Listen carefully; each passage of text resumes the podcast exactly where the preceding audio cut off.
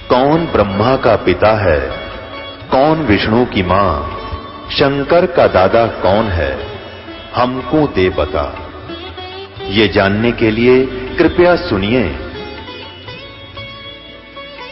जगत गुरु तत्वदर्शी संत रामपाल जी महाराज के अमृत वचन सर्व पवित्र धर्मों के पवित्र शास्त्रों के आधार पर।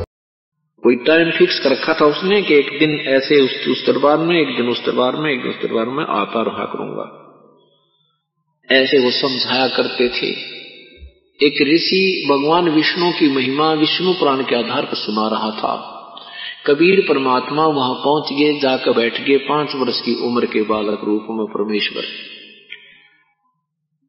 अब वो ऋषि जो कथा कर रहे थे भगवान शिव जी को सर्वे भगवान विष्णु को सर्वशक्तिमान बता रहे थे, अजरो अमर कह रहे थे, इनके माता पिता नहीं है। ये सर्व ब्रह्मणों के रचनहार हैं, ये सतोगुण भगवान हैं, सारी सृष्टि के मालिक हैं, ये वासुदेव हैं, सर्वरतम ब्रह्म है। ऐसी ऐसी वो कहानी कथाएँ सुना रहे थे। यही श्री कृष्ण रूप में, वही श्री राम रूप में आए थे। उन्होंने लीला की थी, पूरी कथाएँ सुना रहे थे। स्वामी परमात्मा खड़े हुए और स्वामी जी से कहा स्वामी जी मेरी एक शंका है, कृपा समाधान कीजिए।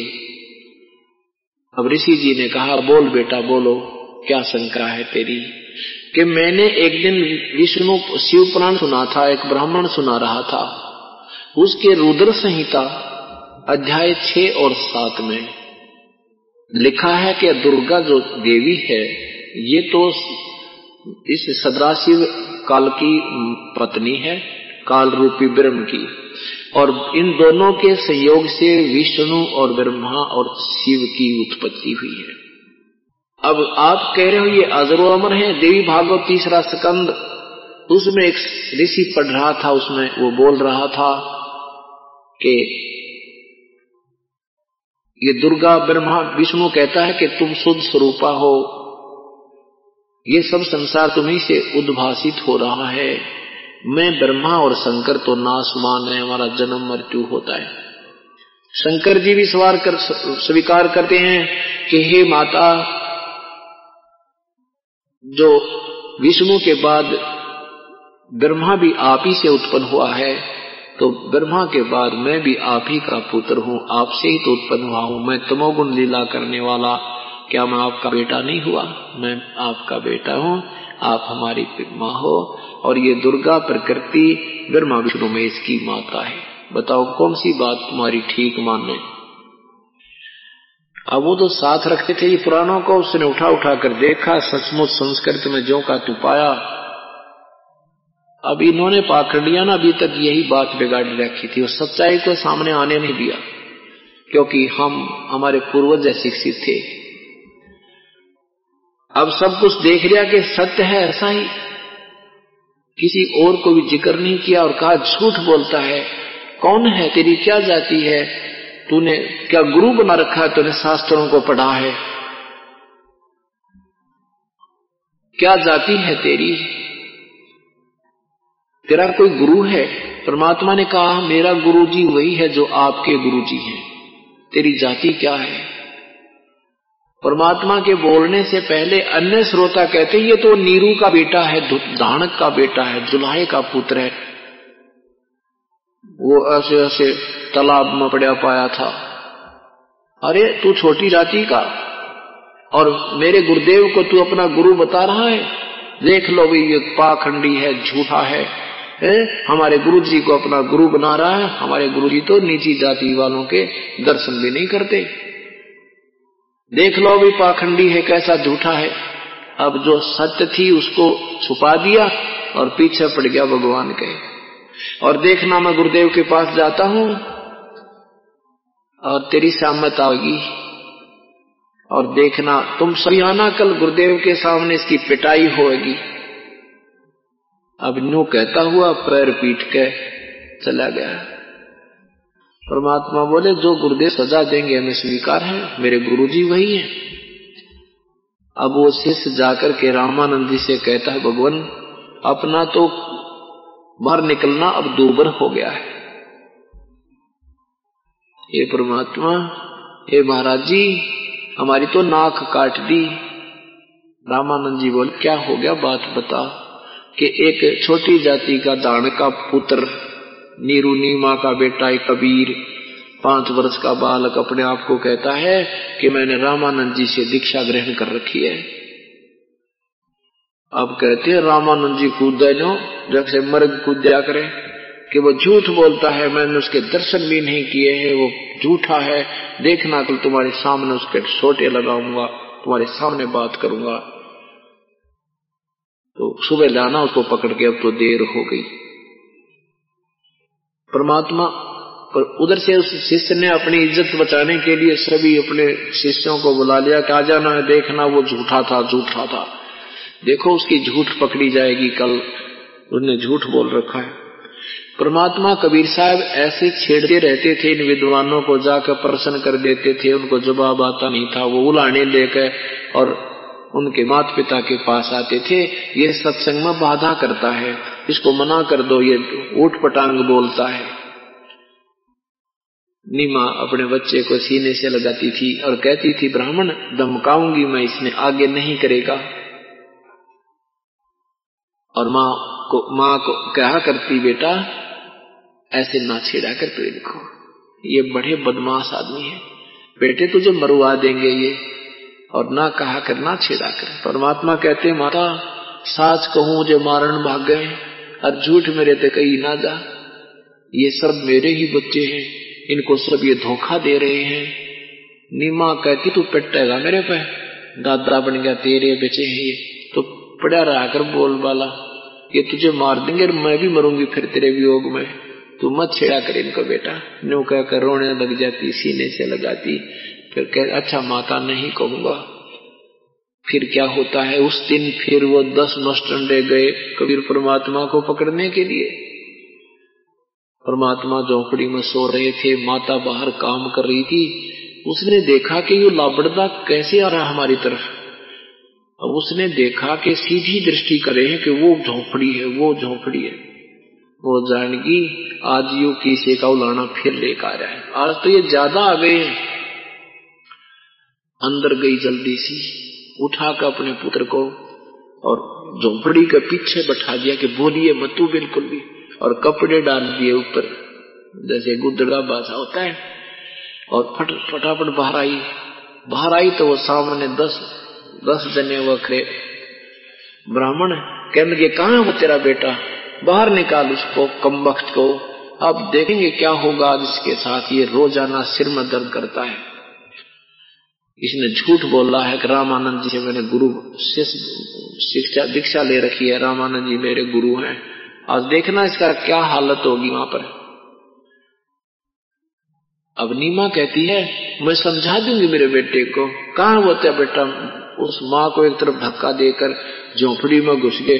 वो कपड़े उठा ठा कैसे पलट गए। वो चार पाई उलट पुलट कर दी। अब परमात्मा ने सोचे, सोचा कि ये माँ को पीटेंगे निकम्मे ये नहीं बतावेगी तय ये बताएगी नहीं मर सकती है।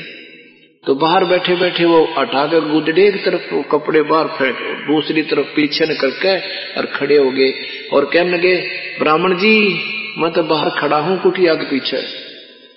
अब वो सारे बाहर गए, देखा तो सचमुच वो खड़ा है और पकड़ लिया।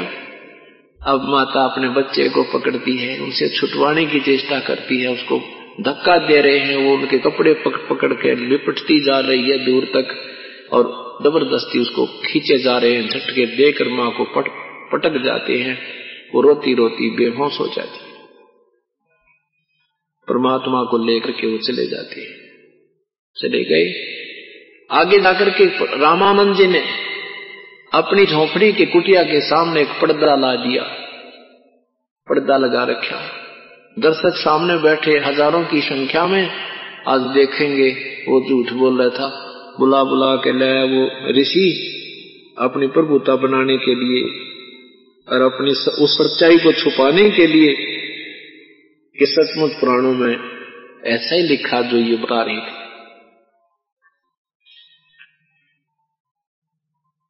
अब रामानंद जी धार्मिक व्यक्ति था। उसको डर था कि कहीं सचमुच कोई संत ना हो और कोई खास, कोई ऐसा कोई ऋषि ना हो, कोई देव ना हो या कोई सिद्ध पुरुष भी लीला कर जाते हैं। इसलिए इसकी परीक्षा ले लेता हूँ पहले। पहले से बातें करता हूँ, फिर इसकी कुछ थोड़ी बहुत परीक्षा भी हो जाए तो अच्छा रहे। तो क्या पूछते हैं? परमात्मा ने कहा, आडा पड़दा लाए कर रामानंद बुदंते दास गरीब कुरंग कली ही कुरंग छवि ही अदर धार कूदंते। पर्दे का पीछे कूद, रामानंद ऐसे उछल उछल कर पड़े कौन है तू? क्या जात है तेरी? पर्दा लाकर पूछ रहा है। रामानंद जी के विषय में आधुनिक गरीबदास साहिब जी ने क्या बताया है? कि रामानंद जी द्राविड़ देश में रहते थे, द्राविड़ में। और द्राविड़ देश से, प्रांत से चलकर ये काशी में इसलिए आए थे कि उस समय काशी के अंदर इन पाखंडी ब्राह्मणों ने दुनिया को ऊत भूत की धावना, पूजा पर ला रखा था। वेदों और गीता जी के अनुसार साधना नहीं बता रहे थे। तो वो इसलिए वहाँ आए थे कि उत्तम नगरी है और वहाँ के, वहाँ श्रद्धालु लोग आते हैं। इनको ये स्वार्थी पंडित गुमराह कर रहे हैं। वहाँ चल के मैं सतज्ञान प्रचार करूँगा। अब जैसा रामानंद जी ने पता था वेदों अनुसार साधना बताते थे कि वेद सबसे श्रेष्ठ है, पुराण अच्छे, श्रेष्ठ शास्त्र है। गीता जी बहुत निर्मल शास्त्र है। ओम नाम का जाप करना चाहिए, और जाप नहीं करना चाहिए। और विष्णु जी का विष्णु सतोत्र भी करना चाहिए। कर्मकांड भी समझाते थे। यानी कर्मकांड में यह आ जाती है, मूर्ति पूजा, मूर्ति मूर्ति वो खुद नहीं, बनाकर पूजते थे, मानसिक पूजा करते थे कर्मकांड के आधार पर। तो रामानंद जी वहाँ आ गए थे, काशी में चौदह सौ बना रखे थे, ऋषि शेष बना रखे थे। भक्ति द्रावड़ देश थी, यहाँ नहीं एक रिंच। भूत भूत की ध्यावना पाखंड और परपंच। रामानंद आनंद में काशी नगर मझारे, देश दरावड़ छोड़ कर वो आए पूरी विचार। योग योग योग युक्त प्राणायाम कर, जीत्या सकल शरीर। त्रिवेणी के घाट में वो अटक रहे बलवीर। बाल ब्रह्मचारी थे। सारी साधनाएँ करते थे, अभ्यस्त करते थे हठ योग करते थे। लेकिन फिर भी त्रिवेणी के ऊपर जा से आगे रास्ता इसको ज्ञान नहीं था। तीर्थ व्रत एकादशी ही गंगोदक स्नान। पूजा विधि विधान से सर्व कला सुरज्ञान करे मानसी सेवे नित। आत्म तत्का ध्यान सट पूजा आरंभ गति ही धूप दीप बंदान। चौदह सौ चेले किए, काशी नगर मंझार, चार संप्रदा चलत हैं और बावन दरबार। पाँच वर्ष के जब हुए काशी मंजर कबीर, गरीबदास अजब कला, ज्ञान, ध्यान, गुण थी हीरी। गुल भया काशी पूरी, अटपट बैन विहंग दास गरीब गुनी थके है, सोने जुल्हा पर संग। गुनी माने विद्वान भी आरगे, कबीर परमात्मा के प्रश्नों को सुन सुनकर रामानंद अधिकार सुन ये जुल्ला अक जगदीश। दास गरीब विलंब नहीं, ताही नवावत शीश रामानंद को गुरु कहे, तन से नहीं मिलाते। दास गरीब दर्शन में वो पेड़ लगी जो लात। पैड़िया पर चलते चलते जो लात लगी थी उस कारण से वो अपने आप को गुरु बताते थे आपको। पंथ चलत ठोकर लागी, राम नाम कै दीन। दास गरीब कसर नहीं, सीख ले परवीन। ये तो भूमिका बताई है। अब रामानंद जी पर्दा लगाकर परमात्मा से पूछ रहे हैं, क्या प्रश्न उत्तर होते हैं? भगवान का, भगवान के और रामानंद की? आडा पर्दा लाए कर रामानंद गोजनते दास गरीब कुलंग छवि वो अदर ढाक कूदंत गुस्से माँ लोगन दिखान खाते देख मत सकल भी ना देखता। छोटी जाति वालों के और अंदर से न कूद कूद कर गुस्से से माकर बात करता है। क्या कहता है? कौन जात कुलपंथ है? कौन तुम्हारा नाम? गरीब दास दास गरीब आधीन गति, बोलत है बलि जाऊँ मैं। गरीबदास जी कहते हैं रामानंद जी ने कहा ना, तेरी कौन जात है, कौन तेरा रास्ता है, क्या भक्ति मार्ग है तेरा?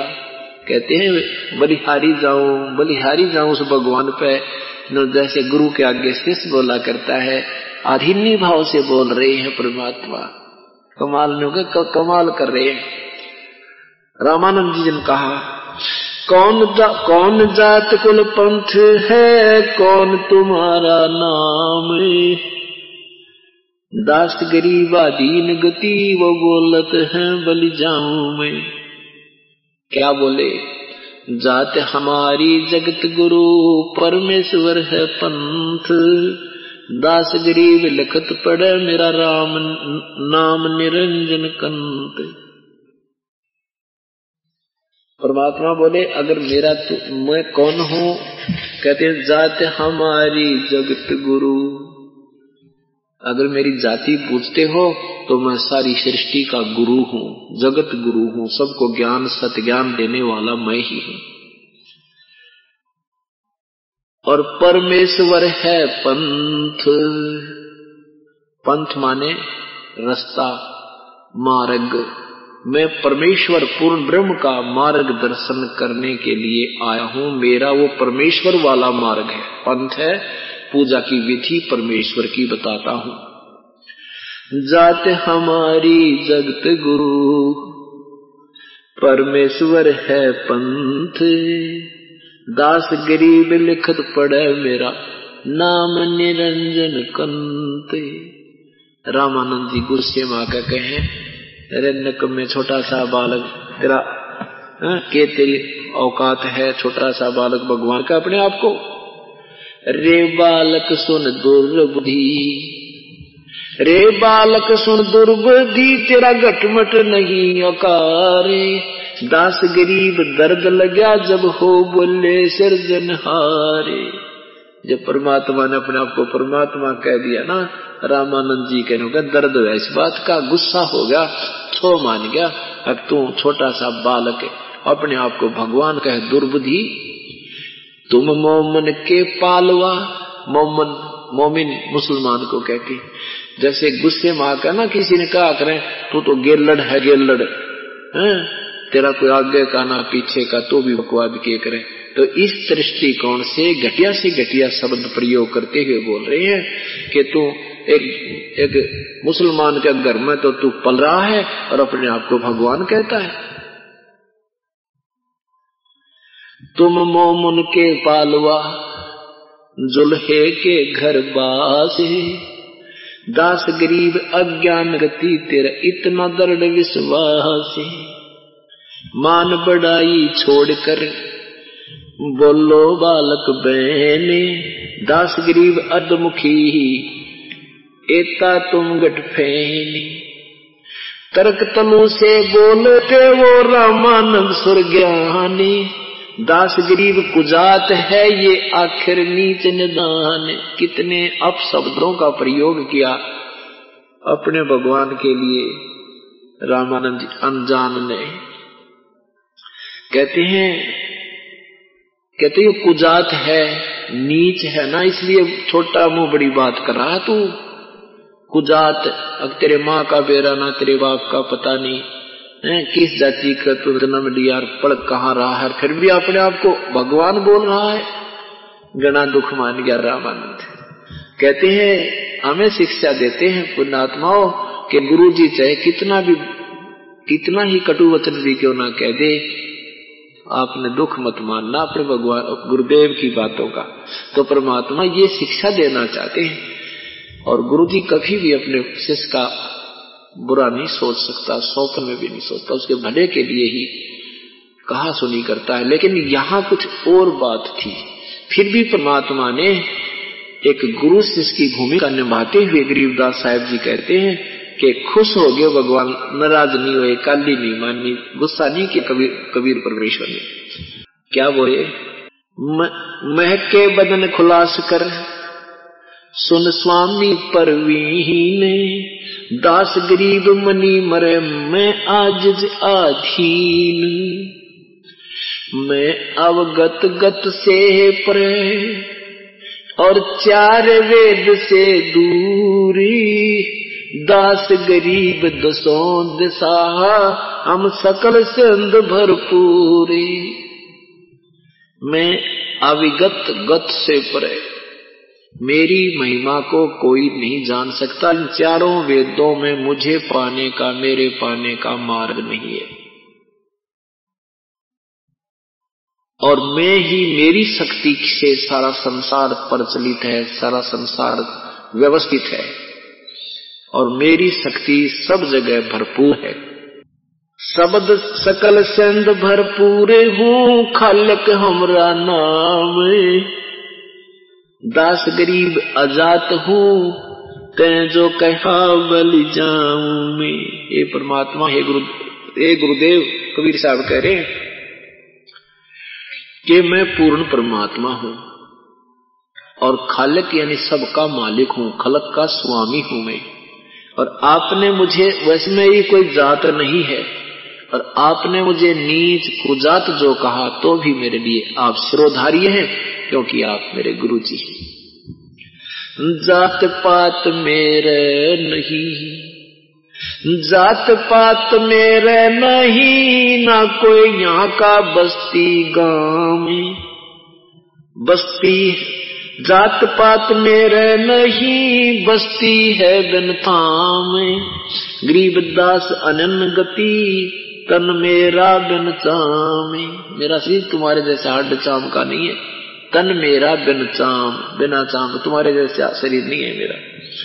नाद बिंद मेरे नहीं नहीं गुदा नहीं गात।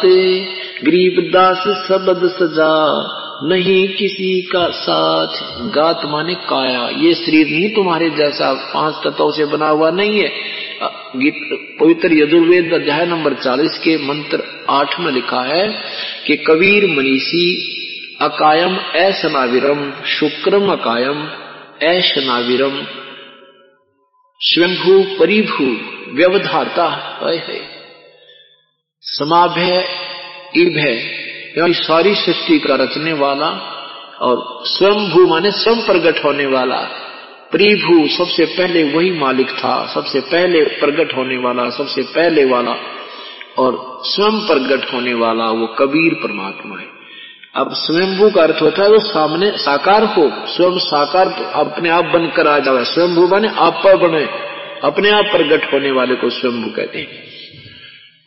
तो वहाँ कहते हैं मैं पूर्ण परमात्मा हूँ। और मेरा ये शरीर आप जैसा नहीं है। आपके पाँच तत्वों से बना हुआ मेरा गात ये ऐसा गात ऐसी काया नहीं है। ए स्वामी सृष्टा में, ए स्वामी सृष्टा में सृष्टि हमर तीर, दास गरीब अधर बसो अविगत सत कबीर। ए स्वामी सृष्टा। सृष्टा माने सारी सृष्टि का रचनहार मैं हूँ। और सारी सृष्टि ये मेरे आद, मेरे आधार है। मेरे तीर माने मेरे किनारे पर टिकी हुई है। मेरी शक्ति से ये सब ब्रह्मांड स्थिर हैं सब टिके हुए। ए स्वामी सृष्टा में सृष्टि हमर तीर दास गरीब अधर बसो अवगत सत कबीर।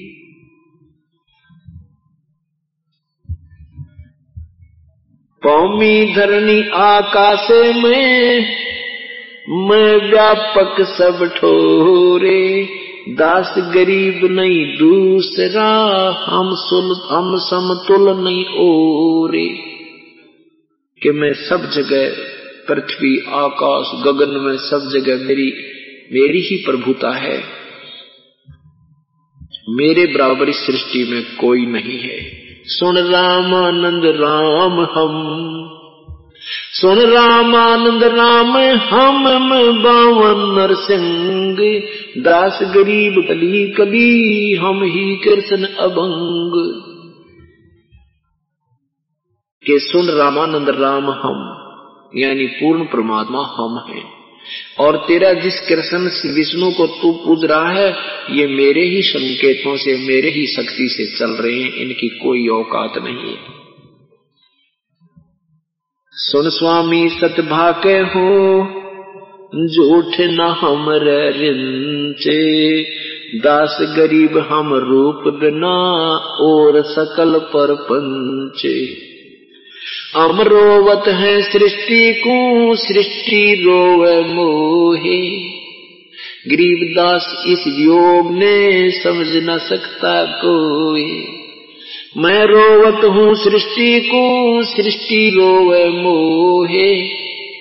गरीबदास इस योग को समझ न सकता कोई कि मैं तो अपने बच्चों को कहता फिरता हूँ, मैं तुम्हारे लिए भटक रहा हूँ। कि तुम मेरे बच्चे हो, मेरी शरण में आ जाओ।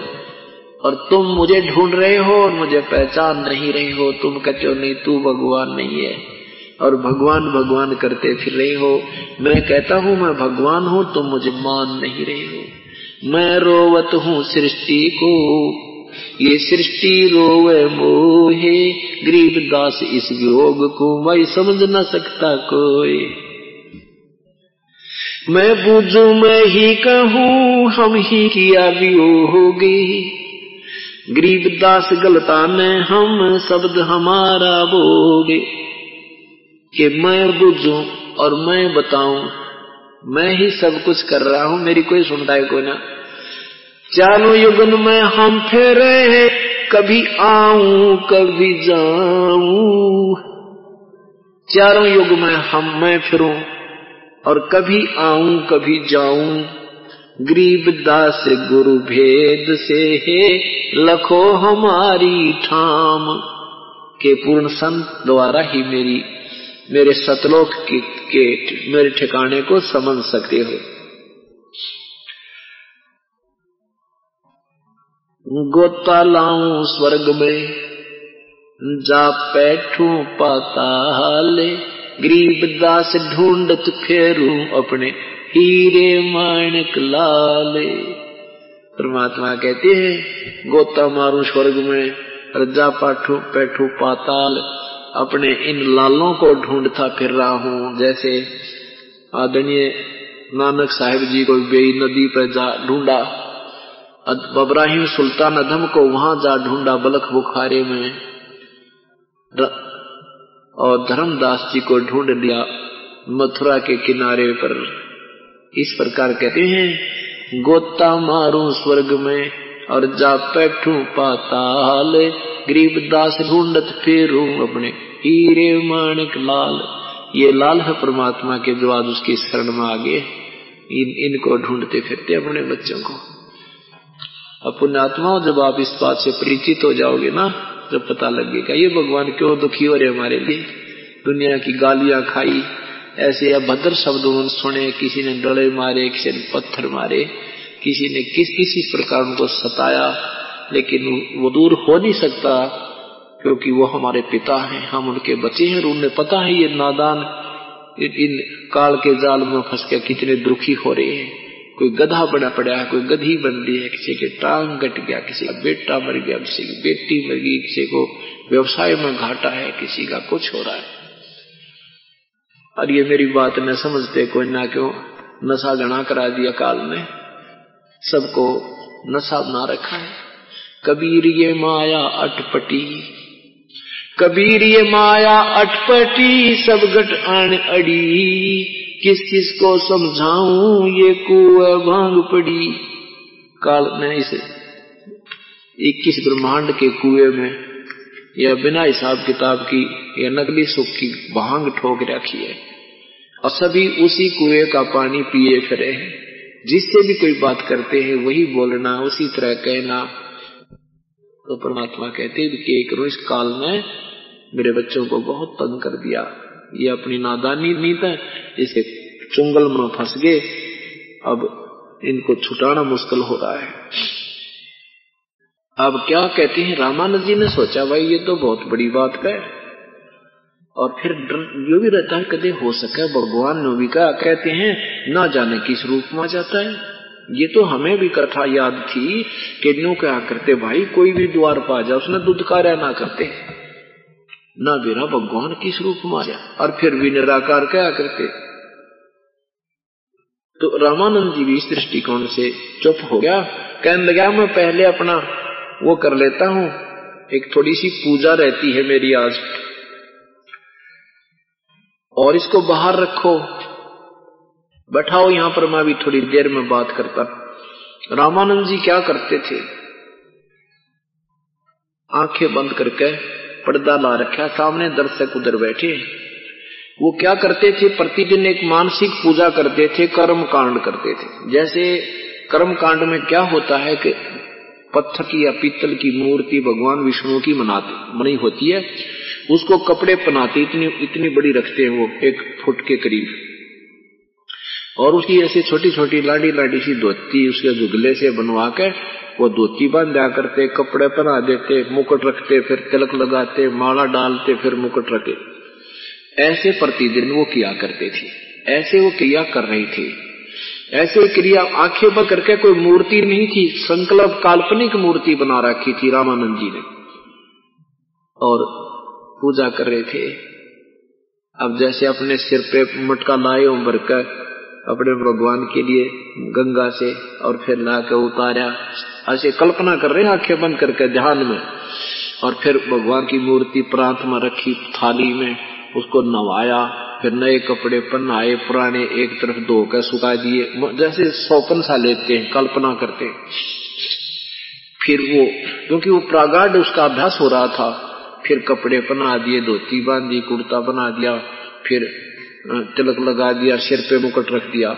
और एक, वो एक मनिये की माला होती है, कंठी बोल रहे हैं, वह डालनी भूल गए। वो डाली नहीं उसने भगवान के गले में। और फिर मुकुट रखने के बाद मुकुट उस दिन उतारा नहीं जाता। मुकुट उतारा तो पूजा खड़ित हो जाती है, और पूरा श्रृंगार नहीं हुआ तो पूजा अधूरी रह जाती है, वो लाभ उस दिन का मिला नहीं। अब कंठी ना डालने से, वो एक मनिये की माला ना डालने से तो पूजा अधूरी रहेगी। और वो उन्हें सोची आज आज जो है, माला डालनी भूल गया मैं। ये मेरे से कैसे गलती हुई? ये कैसे आवाज़ आ रही है भाई? तो ये मेरे से आज कैसे गलती हुई? आज तक तो मैंने कभी ऐसी गलती खाई नहीं थी कि माला न डाली हो भगवान के गले में। अब उसने सोचा, मुकुट उतारूँगा तो ये पूजा खंडित माला न डालूँगा तो पूजा आज की मिल गई। पश्चाताप कर रहे हैं। फिर उन्हें सोचा कि इस माला को मुकुट के ऊपर से डाल देता हूँ। लेकिन ऊपर डालने लगे तो मुकुट में वो माला फंस गई, आगे नहीं आ रही थी। इसको सेट करवाए आवाज़ से आ रही है। अब रामानंद जी ने देखा कि न तो माला डल रही है और आज की तो यह बात तेरी बिगड़ गई। हे भगवान, ये क्या बना मेरे जीवन में? आज तक तो ऐसी कोई दिक्कत मुझे आई नहीं थी अपने जीवन में। आज पहली बार मैंने धोखा खाया है। मेरी कौन सा पाप मेरा आगे अड़ गया, जो आज मेरी पूजा खंडित हो गई। माला नहीं डालूँगा तो भगवान की पूजा नहीं बनी। मुकुट उतारूँगा तो पूजा खंडित होगी, बहुत चिंतित हो गई परमात्मा बाहर बैठे थे पाँच वर्ष के बालक के रूप में। बाहर से कहा का, स्वामी जी, इस माला की गांठ खोल लो और गांठ खोल के ऐसे गले में पुनः गांठ लगा दो, मुकुट उतारना नहीं पड़ेगा। अब न तो माला थी न कोई मूर्ति थी और पर्दा आगे लगा रखा था। रामानंद जी का तो जो है ना, एकदम ऐसी, ऐसा ऐसा हाल हो गया ये भगवान, ये तो भगवान आया है बाहर बैठा, मेरी अमन की पूजा बता दी, मेरे मन की बात पकड़ ली, ये तो परमात्मा बैठे हैं। कहते हैं, आडा पर्दा दूर लग बगा वो पर्दा दूर फेंक दिया रामानंद जी ने। एक तरफ़ तो वो हज़ारों की संख्या में ब्राह्मण और दर्शक खड़े थे, एक तरफ़ भगवान खड़े थे। इसको ब्राह्मण कहते हैं, ब्राह्मण सोए जो ब्रह्म पछाणे। एक तरफ़ तो लोक लाज थी कि दुनिया क्या कहेगी, तूने एक धान के बालक को सीने से लगा लिया और एक तरफ़ भगवान खड़ा दिखाई देता। उस वो नाम ब्राह्मण है उस ऋषि रामानंद का। उस परमात्मा को जाके सीने से लगा लिया, ऐसे सीने से लगा लिया। उसने नहीं देखा समाज को। तो परमात्मा भी कहते हैं, लोग लाज ना कीजिए, निर्भय हो रही है ये मन संतों दीजिए तो गोविंद पाइए। अब जो ही रामानंद जी ने ऐसे परमात्मा को सीने से लगाया तो ऐसा शरीर जैसे रूई होती है, कहीं हार्ड चाम नज़र नहीं आ, उसका इतना कोमल शरीर, इतना बहुत नरम नरम अब रामानंद जी ने सोचा ही तो भगवान है, सचमुच परमात्मा है, क्या कहते हैं? बोलत रामानंद जी, हम गड़बड़ा सुकाले, गरीब दास पूजा करे, मुकट फही जदमाले परमात्मा बोले, सेवा करो, संभाल कर, सुन स्वामी सुर ज्ञान गरीब दास सिर मुकट धर, माला अटकी जान। स्वामी घुंडी खोल कर, स्वामी घुंडी खोल कर, फिर माला गल डारे। गरीब दास इस भजन को जानत है करतारे। रामानंद समझ गया कि भगवान बिना मेरी बात में कोई जान नहीं सकता, ये परमात्मा खड़ा है। इस दृष्टिकोण से कहते हैं? डोडी पर्दा दूर कर लीना कंठ लगाए। गरीब दास गुजरी बहुत जब बदन बदन मिलाए एक तरफ़ तो मनमावती समाज की एक कहेगा फिर आत्मा प्रभावित होगी, ज़्यादा प्रबल होगी कि कहन दे दुनिया ने भगवान खड़ा। यही तो परीक्षा का समय है। कहते हैं, गरीब दास गुजरी बहुत जब बदन बदन मिलाया। एक तरफ़ तो छोटी जाति वालों के कपड़े भी ना छून दिया करते राज दानक के लड़के न सीने से लगा रहा है वो ब्राह्मण। इसको ब्राह्मण कहते हैं। ये ब्राह्मण था। ठीक है, काल विचलित तो सभी को कर लेता है, पर इस समय ने चूका नहीं वो ब्राह्मण होता है, वो पूरा विद्वान होता है। क्या बताते हैं? अब रामानंद जी कहते हैं, भगवान आपने क्यों कर पहचाना हम बुद्धि कम बुद्धि के जीव? और आप तो कैसे, क्या लीला कर रहे हो? किस तो वेशभूषा में खड़े हो? छोटा सा बालक धोती बाँध रखा, छोटी सी टोपी सर पर रख रखी। और दुल्हे के घर में, दुल्हे के घर में तेरा जो ना वास है। दुल्हे के घर में तेरी प्रवृत्स है तुझे भगवान क्यों कर पहचान सके। कोई कैसे माने, तू भगवान है और तू परमात्मा है, लोग तुझे पहचान नहीं सकते। क्योंकि क्या बताते हैं? मन की पूजा तुम लखी, ये मुकुट माल प्रवेश। गरीब दास गति कौन लख है? तेरा कौन वरण कौन वेश? किस वेशभूषा में खड़े किस वर्ण, किस जाति, यानी दाड़क जाति में? एक इस छोटे सा बालक रूप में तू भगवान खड़ा तुझे कैसे पहचाना परमात्मा हम? मन की पूजा तुम लखिए मुकुट माल परवेश। गरीब दास गति कौन लखे, तेरा कौन वर्ण क्या वेश? ये तो ये तो ये तो तुम शिक्षा दई, मान लई मन मोरे। गरीब दास को मलपुर से और हमरा बदन कठोर। कि जो तुम शिक्षा मुझे देना चाहते थे, वो तो मैं समझ चुका हूँ। आप मेरी फड़क काटना चाहो थे कि ब्राह्मण और अन्य जाति एक ही है। परमात्मा ने समझाया उनको फिर। तो वो समझ गए कि हे भगवान, या तो मैं जान गया कि आपने किस लिए लीला की है। और मेरा तो बहुत कठोर शरीर है और आपका तो कोमल शरीर है। रुई की तरह भी नम्र शरीर, बिल्कुल मुलायम शरीर है मालिक। तो क्या बताते हैं? अब परमात्मा ने, रामानंद जी को, परमात्मा ने फिर भूल डाल दी रामानंद जी कह के पूरी पूरा संवाद हो जावा, इन लोगों की भी अकल ठिकाना आ जावा, जो और बैठे हैं दर्शक। तो रामानंद जी के मन में फिर पर्दा डाल दिया। फिर उसको थोड़ा सा आभास हुआ कि कहीं तू वैसे ही इसको भगवान मान बैठा हो, पूरी परीक्षा लेते हैं।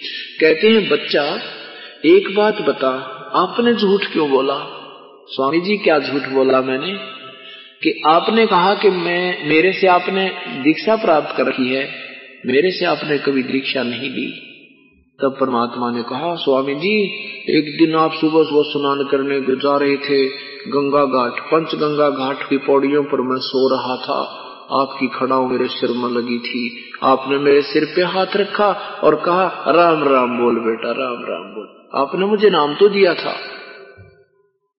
अब रामानंद जी कहता है वो तो छोटा सा बालक था, परमात्मा ने दो ढाई वर्ष के बच्चे का रूप बनाया था और गंगा घाट, उस पंचगंगा घाट की पौड़ियों पर लेट गए थे।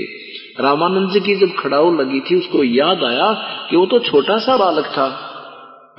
ढाई वर्ष का बालक होगा, ज़्यादा से ज़्यादा। और ढाई वर्ष के बालक का और पाँच वर्ष के बालक का दूना शरीर हो जाता है। डबल शरीर का डिफरेंस हो जाता है। अब रामानंद जी ने कहा, बेटा, वो तो इतनी उम्र का बालक नहीं था। वो तो छोटा सा बालक था। उसी समय रामानंद जी के एक शिष्य की बाहर एक छोटी सी चार पाई डली हुई थी, झोंपड़ी से बाहर। परमात्मा ने एक स्वरूप में तो सामने खड़े हैं, पाँच वर्ष के बच्चे के, और दूसरे बालक रूप में उस सेवक की खटिया पर दूसरा रूप बना लिया। और कहा, देखो, स्वामी जी, ऐसा था मैं अब रामानंद जी ने दस बार, छह बार तो न्यू देखा और छह बार न्यू देखा, आँखें मले और फिर देखे। दोनों जगह देखे, दोनों जगह भगवान खड़ा। अब वो ढाई वर्ष का स्वरूप उठ के, उस पाँच वर्ष के बच्चे के स्वरूप में समा गया। अब अकेले परमात्मा खड़े रहे। फिर भी रामानंद जी ने कहा कि बेटा, मैं तो राम नाम तो नहीं देता हूँ। परमात्मा ने कहा, आप ओम नाम देते हो।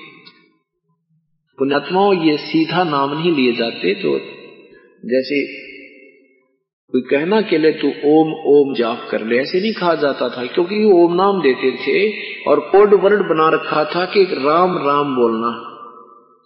जैसे उपदेशी आगे मिले तुम्हें, उनको बोलना राम राम। क्या मतलब है कि भगवान, जो गुरुदेव ने नाम दे रखा, वो राम का नाम जपते रहना।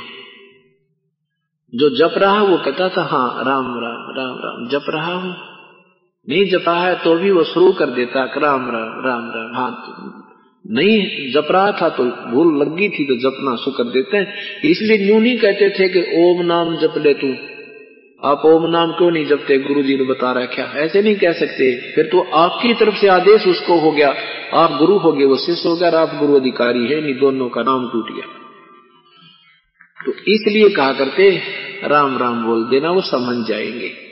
ऐसे कोड वर्ड था और बाकी ये किसी को नहीं बताना होता, वो आपस में ऋषि भी नहीं बताते थे कि तुम्हें क्या नाम दे रखा है। इसलिए रामानंद जी ने चक्कर में पड़ गए, भाई, वो तो सारी बात जानता है। परमात्मा ने कहा, आप ओम नाम देते हो। फिर भी मन में खोट रहा, फिर बोला कि मैं नाम देता हूँ तो साथ में एक और कंठी भी देता हूँ। एक मनिए की वो माला देता हूँ। परमात्मा ने निकाल के कमीज के तले थे वह माला दिखाई दी। आपने तो दी थी उस दिन वहाँ पौड़ियों के ऊपर। रामानंद जी जान गए, बालक को ना, ये तो बच्चा कौन भाई? ये तो बड़ी बला है। सारा कुछ सांग बता दिया, या कंठी भी दिखा दी, बताई, फिर कुएँ पढ़ू सारा समाज देख रहा है कि सचमुच हे भगवान, हे परमात्मा परमात्मा बोले, अग्रम अग्रम छोड़ दे। सुन स्वामी सुर ज्ञान कि जो पूजा तुम कर रहे हैं, ये मुक्ति की नहीं है। और आप जैसी पुण्यात्माओं के लिए मैं आया हूँ तुम्हें ज्ञान समझाने के लिए। पाँच वर्ष का बालक, और एक सौ चार साल के वर्ग उस विद्वान ब्राह्मण को जो वेदों का ज्ञाता, अठारह पुराण को कंठस्थ याद कर रखा, गीता जी का मर्मत ज्ञाता जाना जाता था। तो पाँच वर्ष का बालक उनको समझाने लगा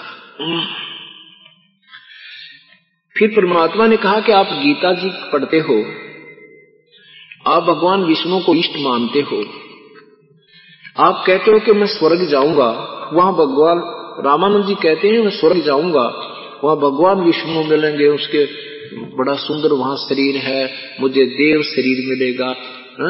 वहाँ आनंद करा करूँगा, दूधों की नदी चलती है, ठाठ करूँगा।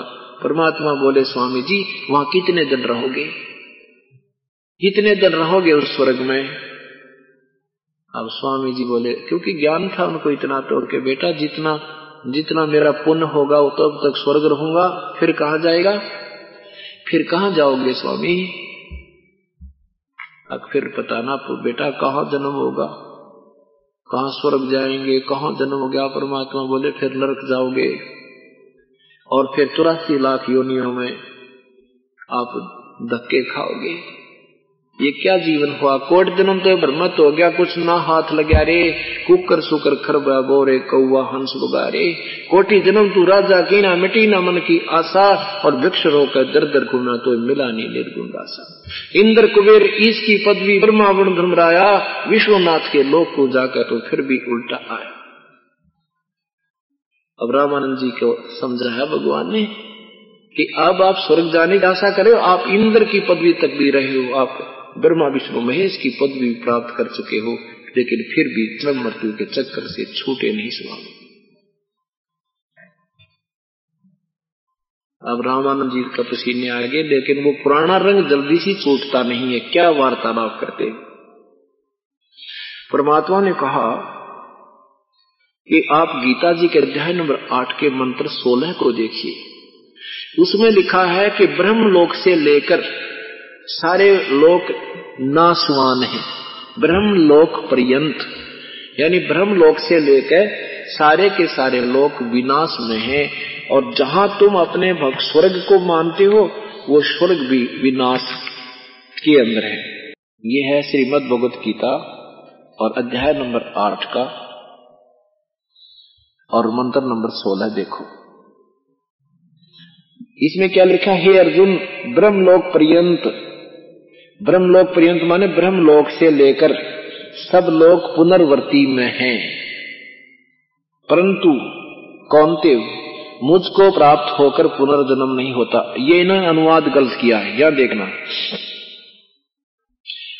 यहाँ क्या लिखा है कि आप ब्रह्म भूनाथ लोका पुनर्वर्ती में अर्जुन, ब्रह्म ब्रह्म लोक तक सभी लोक विनाश में हैं, जन्म मृत्यु में यहाँ है, माम उपेत तू मुझे प्राप्त होकर भी। कौनते पुनर्जन्म? मुझे प्राप्त होकर भी जन्म मृत्यु होता है। और न विदते जो ये नहीं जानते, न विदते विदते माने इन्होंने गलत अर्थ किया है। न विदते जो ये नहीं जानते, विद्य माने जानना। जो ये नहीं जानते कि वो ब्रह्म लोक तक भी ये नासवान है, सभी लोग पुनर्वृत्ति में है, जन्म मृत्यु में है तो मुझे प्राप्त होकर भी वे जन्म मृत्यु में ही रहते हैं, जो इस बात को नहीं समझते कि ये ब्रह्म लोक भी नासमान है। विद्यते विद्यते माने जानना होता है। इन्होंने विद्यते माने नहीं होता लिखा है, नहीं। इस बात से रामानंद जी परिचित थे कि सचमुच ये तो लिखा है कि ब्रह्मलोक तक भी पुनर्वर्ती में है तो फिर रह गया कि फिर वो भगवान की तरह गया, ब्रह्मलोक में रहता है। अब देखना, यहाँ इन्होंने क्या लिखा है? विद माने होता। यहाँ लिखा है विद्यते माने होता। पुनर्जन्म न विद्यते नहीं होता। ये जो न विदते माने नहीं जानता जो नहीं जानते वो ही जन्म मुझे प्राप्त होकर भी जन्म मृत्यु होते विद माने जानना होता यहाँ देखना। इन्हीं के दौरान अनुवाद है अध्याय नंबर छह का मंत्र नंबर तेईस। यहाँ देखो। उस त, ताम तम माने उसको विधात माने जानना चाहिए। ये वही विद विधात विधते विद माने जानना होता है। विद्यते माने नहीं जानते, जो न विद्यते, जो नहीं जानते। विधात जानना चाहिए, यानी उसको जाने विद माने जानना होता है। विद्यते नहीं जानते, इन्हीं की करकलमों से लिखा है विद माने जानना। तो विद्यते माने जो नहीं जानते इस बात को, कि ब्रह्मलोक भी नासवान है, वो मुझे प्राप्त होते हैं और मुझे प्राप्त होकर भी जन्म मृत्यु में रहते हैं। क्योंकि पाँचवें, चौथे अध्याय के पाँचवें श्लोक में भगवान खुद कहते हैं, अर्जुन, तेरे और मेरे बहुत जन्म हो चुके हैं, ये उन्हीं जानता मैं जानता हूँ। इन अनुवादों का उल्टा बट्ठा बठा क्या सारा का सारा?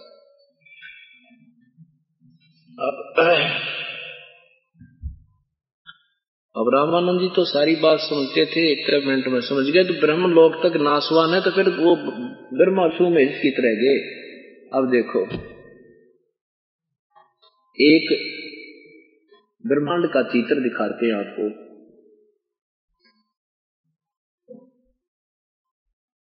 ये देखिएगा। ये एक ब्रह्मांड का चित्र है। ब्रह्म लोक है। ये पूरा ब्रह्मांड है।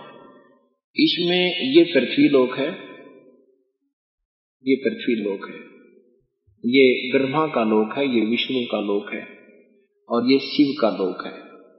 ये स्वर्ग लोक और नरक लोक है, ये इंद्र का लोक है, ये धर्मराय का लोक है, ये एक मान सरोवर है, और ये है वो ब्रह्म लोक। ये ब्रह्मा, विष्णु, महेश तो बहुत मर जाते हैं, बहुत बार इनके लोक विनाश हो जाते हैं, लेकिन ये ब्रह्म लोक बहुत देर से विनाश में आता है। ये कब विनाश में आता जब सत्तर हज़ार ये शिव मर जाते हैं। एक सात ब्रह्मा की मृत्यु के बाद, एक विष्णु की मृत्यु, सात विष्णु की मृत्यु के बाद, एक शिव की मृत्यु ऐसे ऐसे सत्तर हज़ार बार ये शिव मर लेते हैं, तब ये ब्रह्मलोक विनाश में आता है। यहाँ ये काल महाब्रह्मा, महाविष्णु, महाशिव रूप में रहता है। ये महास्वर्ग यहाँ पर बना हुआ है। इस, ये, इसका विस्तृत चित्र है एक ब्रह्मांड का। इसमें ये ब्रह्मलोक है। इस ब्रह्मलोक में एक इंद्र का महा इंद्र का द्वीप है। इसमें एक नकली सतलोक, नकली अलकलोक, नकली अर्गमलोक और नकली अनामी लोक की भी रचना की हुई है, जीव को धोखा देने के लिए। तो ये ब्रह्मलोक है।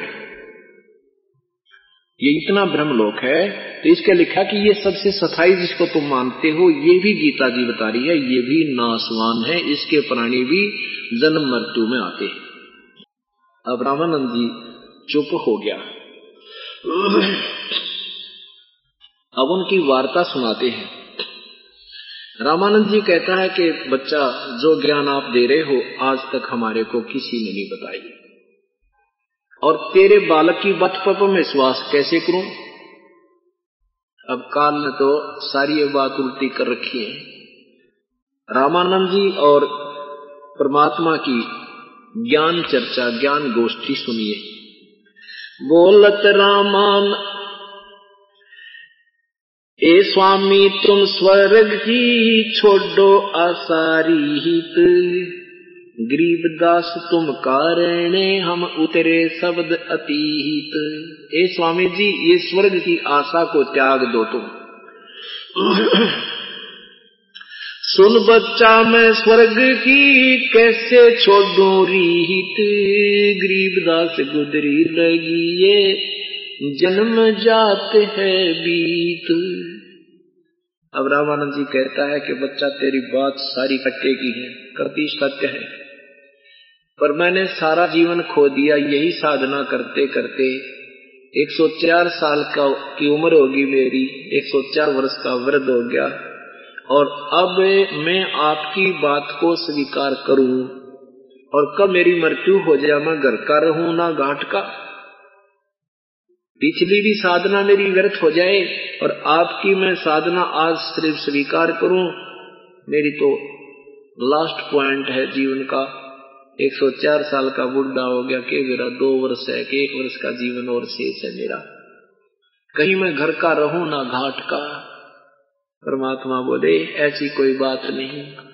हमारा ज्ञान ग्रहण करो और जब आप कहोगे ना, तब शरीर छोड़ना। ये सब तुम्हारी आयु मेरे हाथ में है, परमात्मा कहते हैं। तो रामानंद जी क्या बताते हैं? सुन बच्चा, मैं स्वर्ग की कैसे छोड़ू रीत? गरीबदास गुदरी लगी, जन्म जात है बीत। चार मुक्ति बैकुंठ में, जिनकी मेरे चाह गरीबदास घर आगम की मैं कैसे पाऊँ था? कि मुक्ति, हमें चार मुक्ति मिलती है बैकुंठ में, और उन्हीं की मेरी इच्छा दृढ़ बनी हुई है। और अगले लोक की, सतलोक की, आगे के स्थान की, मुझे कोई था नहीं, उसकी मुझे कोई ज्ञान नहीं।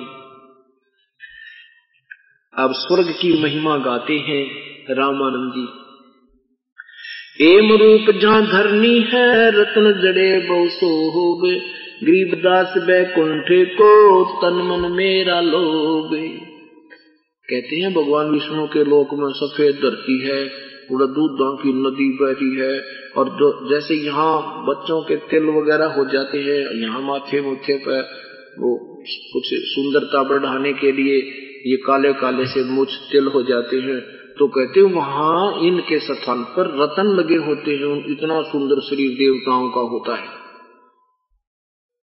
और वहाँ,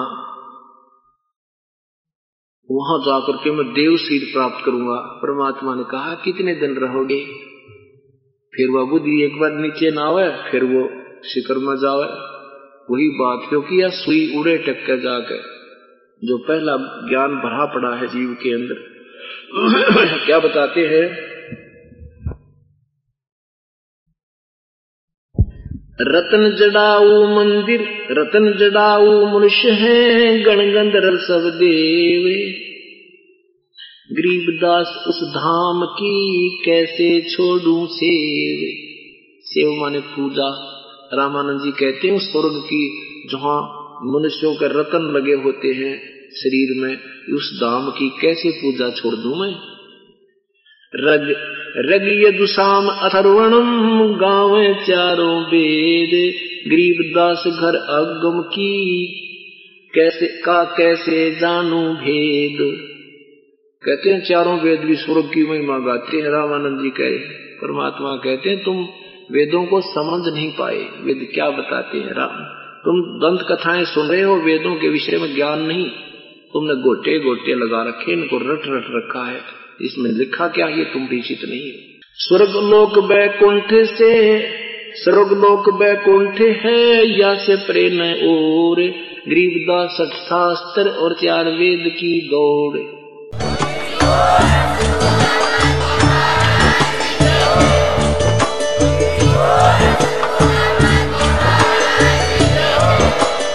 आप सुन रहे थे जगत गुरु तत्वदर्शी संत रामपाल जी महाराज जी के मंगल प्रवचन। अधिक जानकारी के लिए विज़िट कीजिए हमारी वेबसाइट www.jagatgururampalji.org संत रामपाल जी महाराज जी के शुभ आशीर्वाद से पूरे विश्व भर में 500 से भी ज़्यादा नाम दीक्षा केंद्र हैं, जिन पर संत रामपाल जी महाराज जी द्वारा ऑनलाइन निशुल्क नाम दीक्षा दी जा रही है। अपने नजदीकी नाम दीक्षा केंद्र का पता करने के लिए संपर्क करें। Eight two two two eight eight zero five four one